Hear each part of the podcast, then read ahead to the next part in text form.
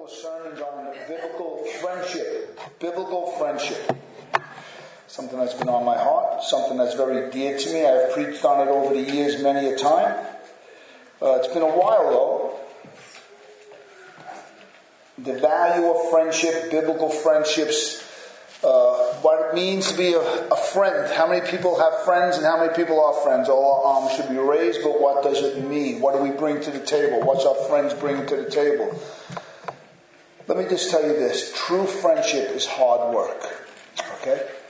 It has its benefits, it has its rewards that we need. I want you to know something. We're social beings. We, we need friendship. God has given us friendship. Of course, the quintessential expression of friendship is Jesus dying for our sins, and we're not slaves to the law. We're friends of God now. Jesus is a friend of sinners, and we're going to speak about that as the weeks go on. But I want to speak about some of the characteristics of genuine friendship and our soul's desperate need for it. I can tell you right now, you will be a half a person, you'll be a half a human being, you'll be a half a Christian if you do not have genuine friendships in your life.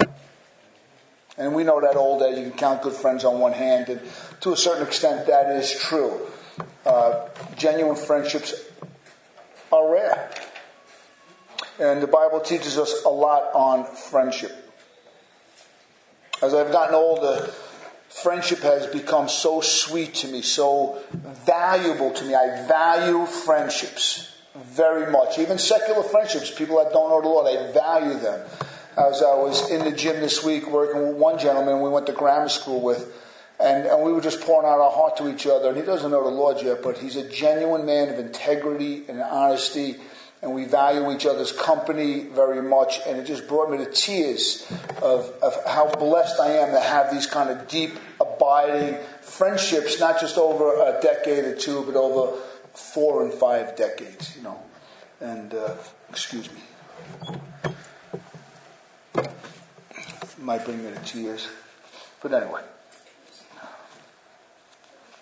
Friendships bring substance to life makes us feel whole, valued, important, gets us to express certain gifts God has given us in relation to one another. There are positive fruits of friendship. Those positive fruits of friendship, they're really self evident. You know, and we're going to go through these as uh, the week goes on. I'll touch upon a couple of these things today. But basically, we can sum it up in two words mutual edification. That's true friendship. Friendship should be valued for the, for the cause of mutual edification. We, both parties are bringing something to the table, and both parties are being built up on, being encouraged to live life. And I'm speaking from a Christian point of view too, not just a secular, but to build each other up in the faith. But biblical friendship goes further than that. It goes into a class of its own. Mutual edification is so important. Listen to one scholar. In the Bible, friendship is a mutual activity of honing one for godly use. I'll paraphrase. You'll be no use to God unless there's a friend in your life speaking life into you. You'll be no use to God. friendship, and we're going to see this as the weeks go on, is the honing of one's godly use in the service of Christ. Now, I shouldn't ask for a show of hands on who wants to be used in the service of Christ. That comes with being a Christian. God deposits this, deposits that in us. This is where earthly friendships end. An earthly friendship would have very little effect on honing me in the service of God. Though God has at times used a donkey in his service to rebuke one of his people, he can certainly use an outsider, a non-believer to rebuke us. He's done that in my life. He's pointed to some failures and blind spots in my life through an unbeliever. And as I got angry at what that man said, I had to close my, uh, close my eyes and say, he's right. And I didn't hear him. I heard God. So these things happen. The earthly friendships with non believers is important to us, and it's necessary for a rich, full life. They cannot offer the spiritual dynamic of personal holiness, being usable for God's service. As I said, sometimes there are exceptions. God can use others outside to speak to us. If we listen to the Holy Spirit, we can hear God's voice in others. I will be speaking on certain dynamics between believers' friendships, their biblical origins, as tonight's text in Proverbs. And if we just turn to Proverbs for a moment, I'm going to read it. Proverbs chapter 27. I'm going to read verses 1 to 6, then 9 and 17. Do not boast about tomorrow, for you do not know what a day may bring. Let another praise you and not your own mouth, a stranger, and not your own lips. A stone is heavy and sand is weighty, but a fool's provocation is heavier than both.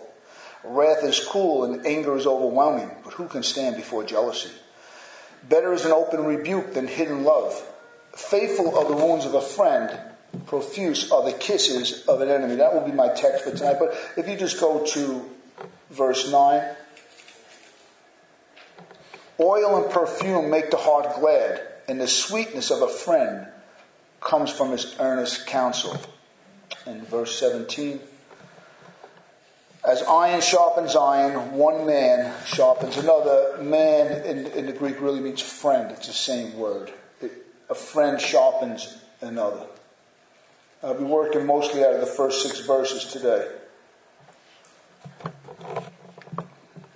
Many know this verse. They know verse 9, they know verse 17, but few will see within the immediate context which sheds lights on these verses and shows us our desperate need for biblical friendship. Can I tell you today that one of your greatest enemies is not Satan? It is the self deception that's in every single one of us. We are self deceived. We really think sometimes we're better than we really are. We really can't see the shortcomings and blind spots and mistakes and failures. We don't want to own up to certain things. And pl- trust me, that's when God sends you a friend to do his dirty work. It is so important. You're going to see within the text. You, you probably read. We read uh, uh, six verses of scripture. You probably have no idea how they're connected, but trust me, they're all connected. We'll go through it tonight. I'll show you the best I can, anyway. But before we move on, a word of warning. All right, this is a cautionary tale we have going on here. That many Christians, unfortunately, I believe, are deficient in genuine biblical friendships. That kind of mutual edification that brings life and brings that that, dynamic that speaks on behalf of God sometimes. Isolation is friendship's worst enemy. Isolation, forget it. You know, I just love the scriptures that you can be in a crowd of people and be totally isolated because your heart's not open to anybody. And you, you got the, I'm here, but stay away. Don't come close. Warning, I bite. It's unfortunate we can have this.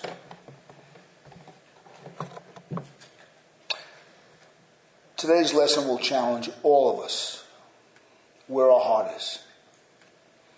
And really, it's, it, it's Jesus speaking to us today through the text. The wounds of a friend, or the wounds of the Bible can be trusted. The wounds of God's word can be trusted. God uses the words, uses friendships to destroy the unhealthy self reliance and over self confidence we have in ourselves, which is the enemy being used by God in his service to the world. It's the enemy unhealthy self reliance and self confidence, you're no usable for the kingdom of God. I'm no usable for the kingdom of God. Jesus didn't come to be served, but to serve and give his life a ransom. But I'll also give some uh, uh, biblical examples of positive friendships and also something the Bible teaches a lot about false friendships. False friendships. that unfortunately characterize not just the world we live in, but this is where it breaks the pastor's heart when, it begins to manifest in the church. And the only way to clear the church of it is to speak God's word. We have to be careful of this. So get ready for the friendship test. Are you ready? And let us take a good and honest evaluation of where we stand on this important biblical subject of biblical friendship. How friendly are we? Before you even say something, I go on, give yourself a, a, a barometer, maybe 1 to 10, and, and, and say to yourself, where do you stand? I'll do it tomorrow. I'm not going to tell you that I'm a t- I mean, that I'm somewhere high. But where are you on a scale of 1 to 10? Just keep it to yourself and then take that test at the end of the sermon, all right? A six. Okay. Let's see what that is at the end of the sermon. All right. Hopefully it's a 10 or maybe it's worse. Okay, but anyway, let's listen. This, this is the book of Proverbs. It's, it's the genre of wisdom literature found in the Old Testament. And it's not just there because it sounds good. There's a clear purpose to the book of Proverbs, and it's to reveal and impart wisdom. And we know that the beginning of wisdom is what? The fear of God. The wisdom is the, the, the, beginning of the knowledge of the fear of God, a reverent fear for God. So Proverbs, we know, is there to give me what the most important wisdom is. How does my life honor God? How does my life honor God in all interpersonal relationships? That's what the book of, of Proverbs is. All right? And to remove the foolishness, and please hear this to remove the foolishness that naturally is in us because of the fall into sin. The world is plagued by foolishness and self deception. You're here today, you and I are filled with it when we come to Christ. And here's the wonderful thing Jesus first accepts you as you are, amen. You're grafted into the family of God, amen.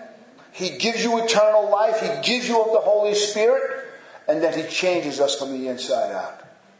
That's the painful part. Sanctification is the favorable part. But God, in His mercy, His infinite wisdom and mercy, gives us good friends to help us along.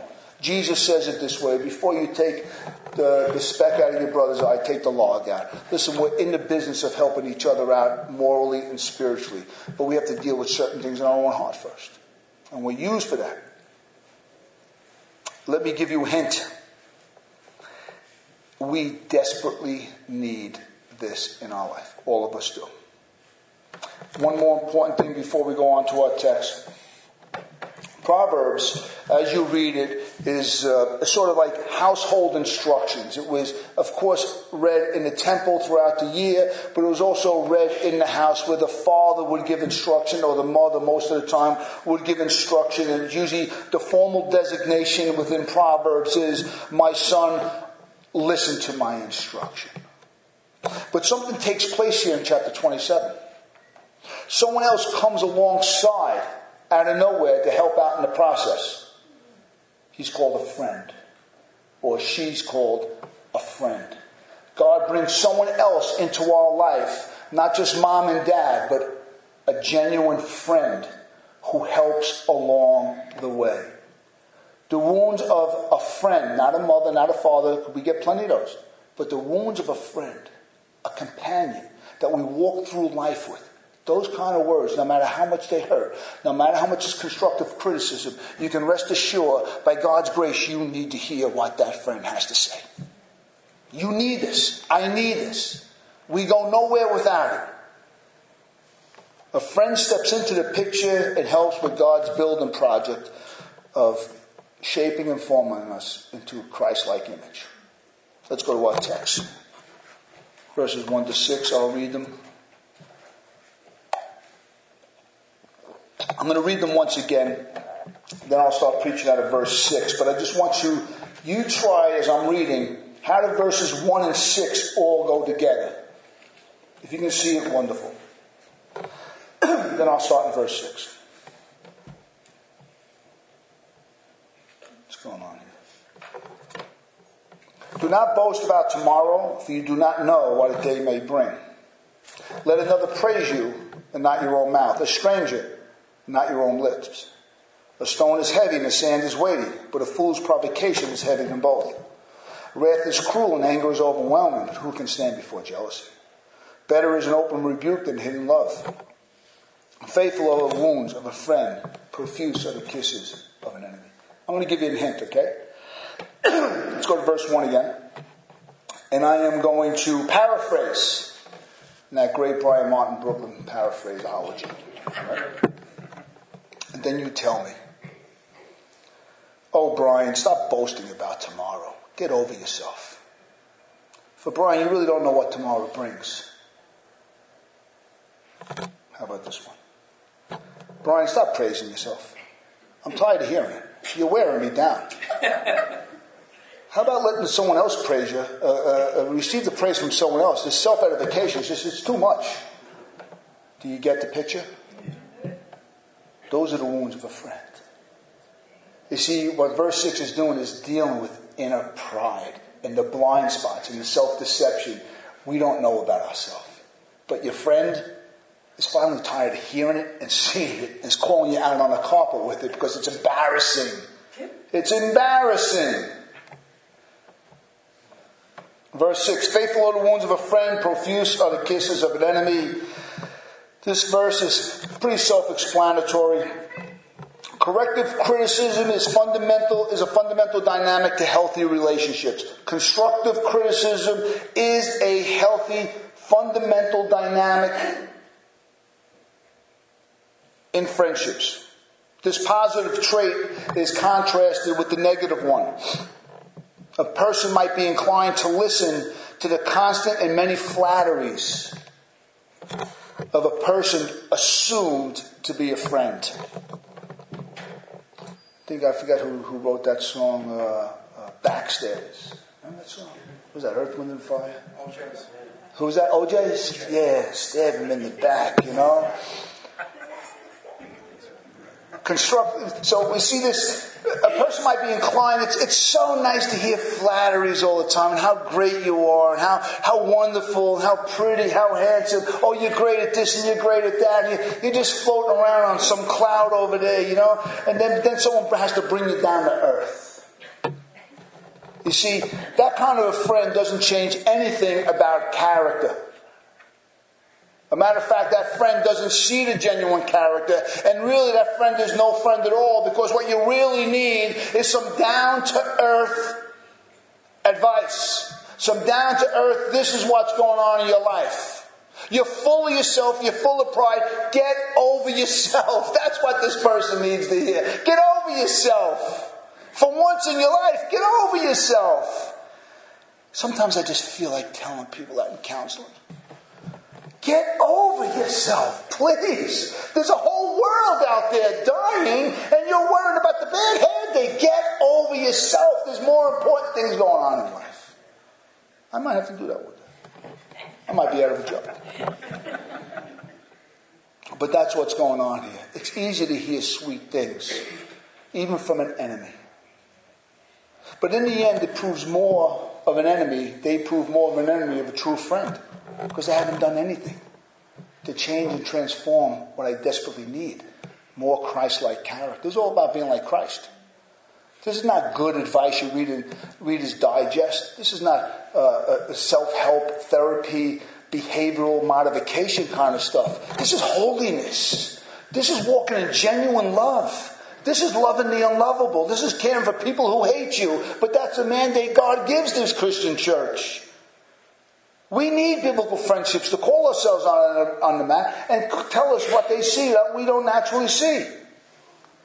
A biblical friend has Christ like nature in their mind when they're addressing us with their wounds about my self inflated ego or any other thing that's getting in the way of the kingdom of God.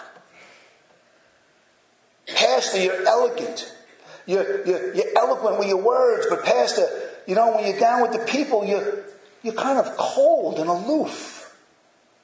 Many pastors need to rebuke on that. They're great when they come up here, they got their sermons and they're all ready, but as soon as they step out of here, they wouldn't give you the time of day.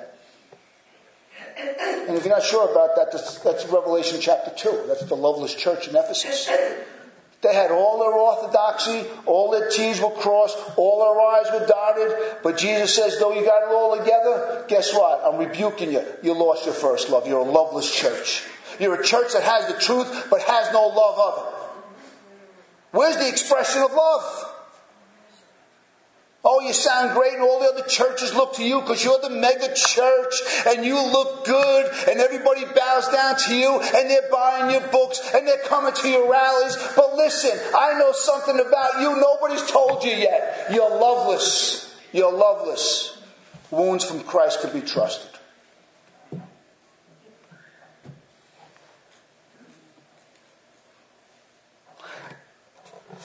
And within the dynamic of friendships, and I can talk for me and my wife, because my wife's thinks I'm my friend. She's definitely my best friend, and no one rebukes me better than my wife. No one rebukes me more often than my wife. No one rebukes me more correctly than my wife. I stand, but there's nothing more I can do.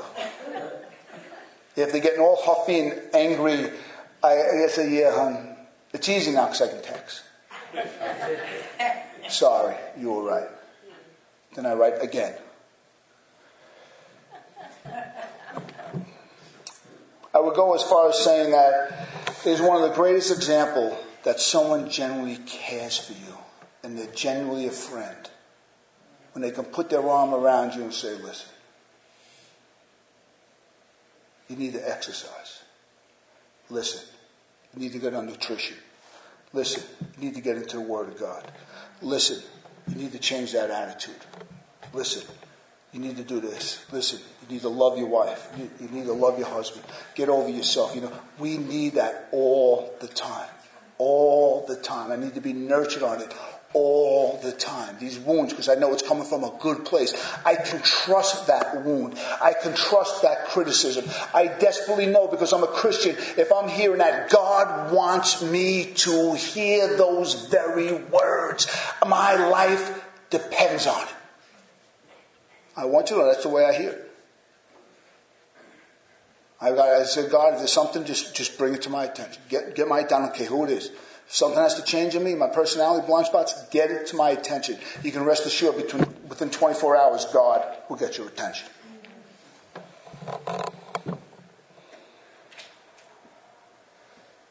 This is how you know. Listen to verse 5. This is how you know that someone who gives you corrective criticism really loves you. You ready? Listen to verse 5. Better is an open rebuke than hidden love. Don't keep on telling me you love me and you cherish me and you care for me, but don't tell me what I really need to hear. Stop flattering me. Stop doing this. I, you know, that's what this text is saying. You see, they're all going together. These first six verses are really going together here. Better is an open rebuke or a wound of a friend. All right? Than this hidden love that never challenges you. I don't want to upset anybody. Understand something. When Jesus says, Blessed are the peacemakers, he's talking about people that upset other people. There's no peace without being upset. You got to bring people to God. And to do that, they got to get upset that they've sinned against God and they got to get right with God. Amen. But once the peace comes, they're like, Praise God, they told me the truth. Same thing with our character builder. Same thing with the blind spots. Let me tell you something. Please hear me. As a pastor, when it comes to dealing with sin in someone's life, it's easy. Because I can sit there and open up to the Bible and give you example after example of example of sin. So after that, you're not, you're not fighting me, you're fighting God. You know what the hardest thing to do as a pastor? Bring correction to someone's personality. That's painful. That's really painful. And before you do that, you have to have a darn good relationship with somebody before you start tapping on people's toes and their personalities and their blind spots that could be turn offish to other people. And you recognize something, and you know, so I got, I got to tell you something. You know, that, that's a bit of turn off to other people. The character trait of yours isn't really nice. You might think it's nice and it's self preservating you, but understand something. You turn the whole world off. That's a hard thing, but it needs to be done. That needs to be done, and guess whose job it is? Yours. it's ours. It's not my job to run around and say, you know something? I've observed something about you. You know, you're kind of mean. A friend needs to do that. Friends do. Of course, I do that to my friends and so on and so forth, but that's what biblical friendship is. And we desperately need it. Don't tell me you love me and don't rebuke me when I ne- it's necessary. It might seem judgmental at first, even angry. Dealing with people's personalities, dealing with people's blind spots, very emotional, very defensive. Listen to verse 4.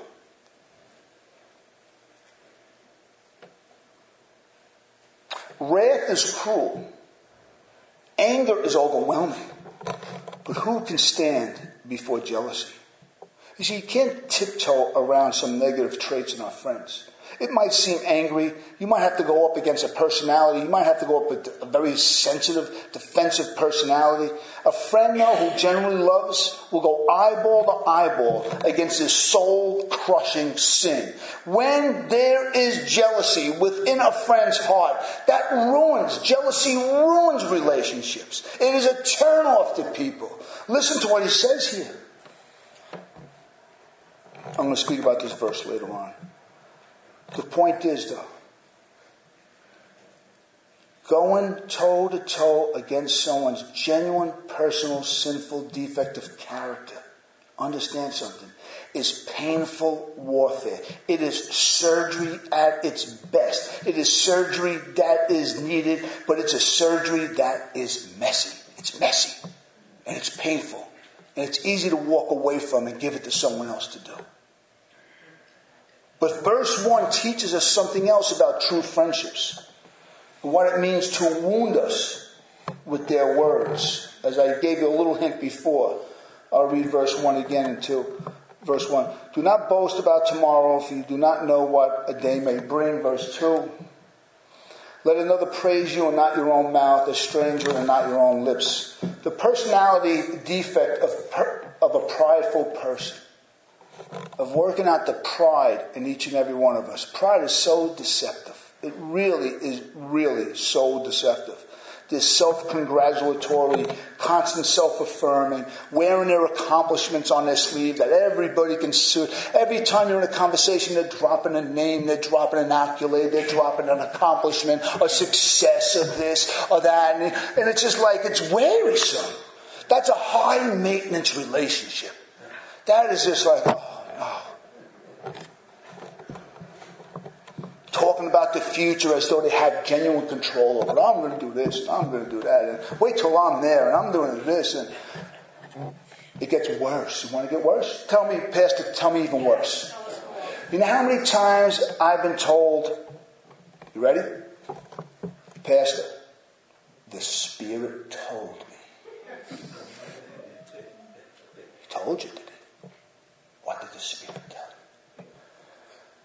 that girl is going to be my wife. I said, oh. Someone told me that. I know the girl. There's no way that girl was going to be his wife. she told me already. The only one who didn't know was him. But told me downright, something's going on. I can sense it.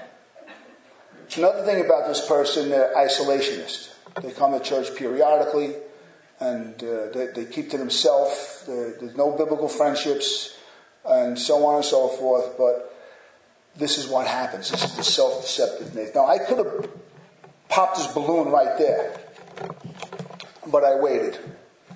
But his balloon was popped when she said, "No way." no way. You see, but honestly, if that is within a friendship that's abiding all the time, and they would say something like that. A friend would say, You serious? Are you sure? You, you sure you're telling me the Spirit told you you're going to get married to this girl? That's what it takes. Get over yourself. The Holy Spirit never told you that. You told yourself that. Because you're self deceived. And you're self deceived because you're not in good biblical friendships. And you really think you're hearing from God when you are not hearing anything from God. God doesn't say things like that. this person was really out of touch with reality. But the thought, they really were in touch with reality. They're in touch with their own reality.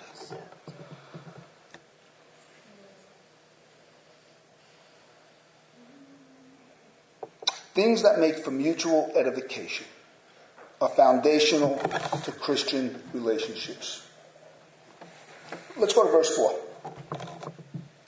Remember that jealousy thing? Remember I told you jealousy is ugly? Jealousy is really, really ugly. Jealousy is an absolute turnoff. When you're walking in the Spirit, you're really selling out for Christ. And you understand something. That's, a, that's, that's something you can see a thousand miles away. Many other sins flow from this one jealous spirit, this malady of soul. It has a corrupting element, and this is the thing that's dangerous about it. It has a very genuine corrupting element of contaminating other people. Poison flows from the lips of a jealous person. You want? Go to James chapter 3. Listen to James. Who is wise and understanding among you? By his good conduct, let him show his works in the meekness of wisdom. But if you have bitter jealousy and selfish ambition in your hearts, do not boast. There's the boasting thing again. And be false to the truth, the self deceptive thing again. This is not the wisdom that comes down from above. I could add that fears God. But this is earthly, unspiritual, demonic, has no reverence to God or concern for other people. For where jealousy and selfish ambition exist, there will be disorder in every vile practice. It's verse 4. When you go toe to toe with that, it gets ugly. But the wisdom from above that fears God, I'm just ad libbing over there, is first peaceful, gentle, open to reason and rebuke, we could say full of mercy and good fruits, impartial and sincere. And a harvest of righteousness is sown in peace by those who make peace. This is not a selfless sacrifice of Christ, this jealous spirit.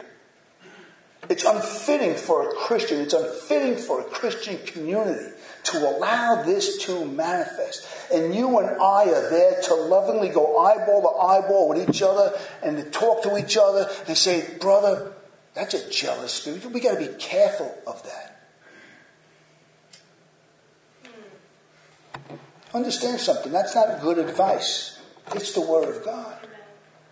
I'm making a clear case that this is what uh, Proverbs 27 1 to 6, this is one of the elements that a friend does. He rebukes the jealousy in another friend. Pastor Brian, why are you so jealous of the church down the block that's growing overnight? What, what, what made you their God? Brother Brian, how, it happens to ministers. It can happen to anybody. And we need to be in fellowship with each other. You want someone to call you out on the carpet. You want that. You want someone to bring you and me down to earth with godly, wisdom. We need this kind of friendship. Listen to verse 2. You want to see how bad it is? You want to see how bad verse 4 is? You want to know how bad verse 1 and 2 really are? Listen to verse 3. It's a comparison. A stone is heavy and the sand is weighty, but a fool's provocation is heavier than them both. You know what he said? As a matter of fact, I'd rather walk around all day long with a hundred pound sack of rocks on me to hang around with a boastful, independent, jealous person with three with a provocative nature, always stirring up trouble and causing disorder in every evil thing. Give me, give me a hundred pounds of sand. Let me march around all day to try to negotiate and navigate this high maintenance relationship. But guess what? When God saves, you ready? He doesn't save us when we're pretty. He doesn't save us when we're sanctified. He doesn't save us when we're holy. He doesn't save us when we're perfect. He saves us when we're at our worst. While we were yet his enemies, Christ died for us. And then he takes us all and puts us into the test tube called the church. And in that test tube of the church are other believers who are jealous and who are catty and who are gossipers. And he shakes together with the word of God. And he pours it out. And he's hoping to see Christ like this. So we would like to believe it's the oh, I wish they were here to hear that. Per- oh, I wish he, she would have heard that sermon today. Oh, I know he needed to hear that sermon. They're strong words. I know that. But understand, these are kingdom friendships that produce Christ like uh, qualities. God's not into just getting along. Let's just get along and hate each other on the inside. Like, you know, like a big photo op. You know, we're all here, we're all happy. You know, but, but really underneath, we're full of dead men's bones. That's religion. It all looks good on the outside, but you get into the heart of the matter, it's wretched and it stinks. God won't allow that. Understand something. If you're looking for a friendship that's an easier, softer way, it's not biblical. Those are the kisses of an enemy. And why are you in a friendship that you don't tell people the truth? Why, why, why do you find it hard to bring correction to somebody's character? I'll save that for another sermon. It's painful. It's very painful. But as we grow in authority, we, as we grow in holiness, we take an authority in our life as brothers and sisters to speak life into each other. Paul says to speak the truth and love to one another. And that is important. I know the great sorrow. Let me, I like to, to, uh, to borrow that phrase, the thrill of victory and See, the agony of defeat is when many times I brought correction to somebody and it was totally unreceived. That is like, that's like, Terry knows that's a sleepless night or two for me. A sleepless night. It's happened to me many times. A sleepless night. But the thrill of victory, as one gentleman here, he first got saved and fired up for God and loving the Lord, and he told me something he did on a Friday night that was inappropriate. But he didn't know. And as he's talking, I'm going, uh, gotta have the father son talk. And he received it with tears in his eyes. That's uplifting to me. See, that solidified our relationship. Are you with me? Yes. That was a solidifying moment in the pastor congregant relationship. Now we're friends. And we've had several hard conversations. But this is kingdom work, and this is kingdom friendship. So it produces the righteousness, as James says, a harvest of righteousness. But the other ones, they're nowhere to be found. No part of my own. They couldn't deal with the truth. They couldn't deal with God's truth. There's no easier way. I'm going to close with the word wound. The wounds of a friend can be trusted. Listen to wounds only used three times in the Old Testament. Basically always means the same thing. I'm going to give you a description out of Isaiah 1 6. If we could pull that up. The prophet Isaiah is rebuking the nation of Israel in chapter 1. And this is this one verse of scripture where the word wound is found. From the soul, I'll, I'll paraphrase a little bit. From the sole of Israel's foot even to the head, there is no soundness in it but bruises and sores and raw wounds. They are not pressed or bound up or softened with oil. The word is always graphic. It's a picture of an open, oozing sore that the flies are on, and you can smell the stench of rotten flesh.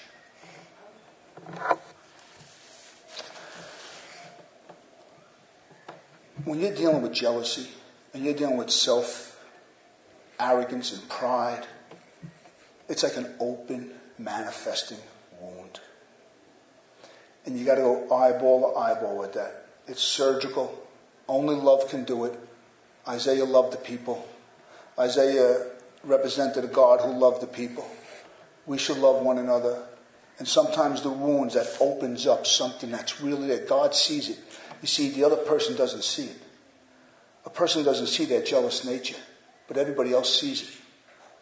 God sees what it is, and, it, the word really is graphic and it really does describe just how poisonous some characteristics in us. What we, knew, I do because we're human and we still got to deal with our own personality and sins, we don't see from God's perspective. But these aren't just like little flaws, little def- defects of character that need just a little change. No. These are open wounds. They're malignant. They can be contagious. They can be toxic. And as the writer of Hebrews says in 13:5, do not let any bitter root grow and defile many. This is a serious word of friendship. And I pray that for many of us that we have these kind of friendships that we really could put our arm around each other and say, hey brother, let me tell you something. It's a solidifying moment between relationships. And I, I really mean this from the bottom of my heart. I truly believe that many Christians have nothing like what a biblical friendship is. We're great with masks. We're great with hands off. We're great with keeping, not disturbing anything, of living under this self deception year in and year out. Wounds from a friend are truly therapeutic and they're meant for healness, they're meant for wholeness. It deals with the blind spots of personality we don't see or refuse to see in ourselves. Yet in the end, it only this doesn't hurt our earthly relationships and our earthly friendships. Understand something. It hurts our relationship with God. Someone who's walking without the wounds of a friend is not walking right with God. And that's why Jesus told the brother who was going to offer up his sacrifice to God, before you offer your sacrifice to God in friendship, get right with your brother who has something against you. Don't bring that sacrifice of praise here. You got bitterness, you got jealousy, you got envy, you got covetousness, you got self-righteousness, you got anger issues. You haven't dealt with anything in your heart yet. I've sent you a pastor. I've sent you two pastors. I sent you the Word of God. I sent you three good friends to bring up issues in your life, and you're always running away. Being a friend is hard work, and it's not for the faint-hearted. Amen. Father, help us out on the scale, that barometer from 1 to 10 where we were. Help us to reach, Father God. Let us be a friend like Christ, God, who's not caught up in the outward person, God, but is really concerned with the inward man. Help us one another in this church, Father God, to always be genuine in our evaluation and assessments and to share our thoughts with someone in the relationship of love in the relationship of really and genuinely caring, Father God. We all have blind spots. As a pastor, I have blind spots, Father. Uh, I thank you for my wife. I thank you for Pastor John, my sister-in-law, and other friends that I've walked with for 20 and 30 years that have the absolute right to look at me and say something. I thank you for that, God. I thank you. I cherish the rebukes and the wounds of a friend, Father God. I thank you they have not covered up their love towards me, Father God. But like Nathan the prophet, they came to me and said, I love you, but you're the man. Father God, help us in this kind of biblical friendship. Help us to strengthen the church of sonship ministry with this deep, abiding friendship, Father God. Remove the superficiality out of us, God. But Father God, let us not try to be a changed man and woman immediately, God. Let us really sit on this and to pray about this with the other lessons on biblical friendship, I ask in Christ.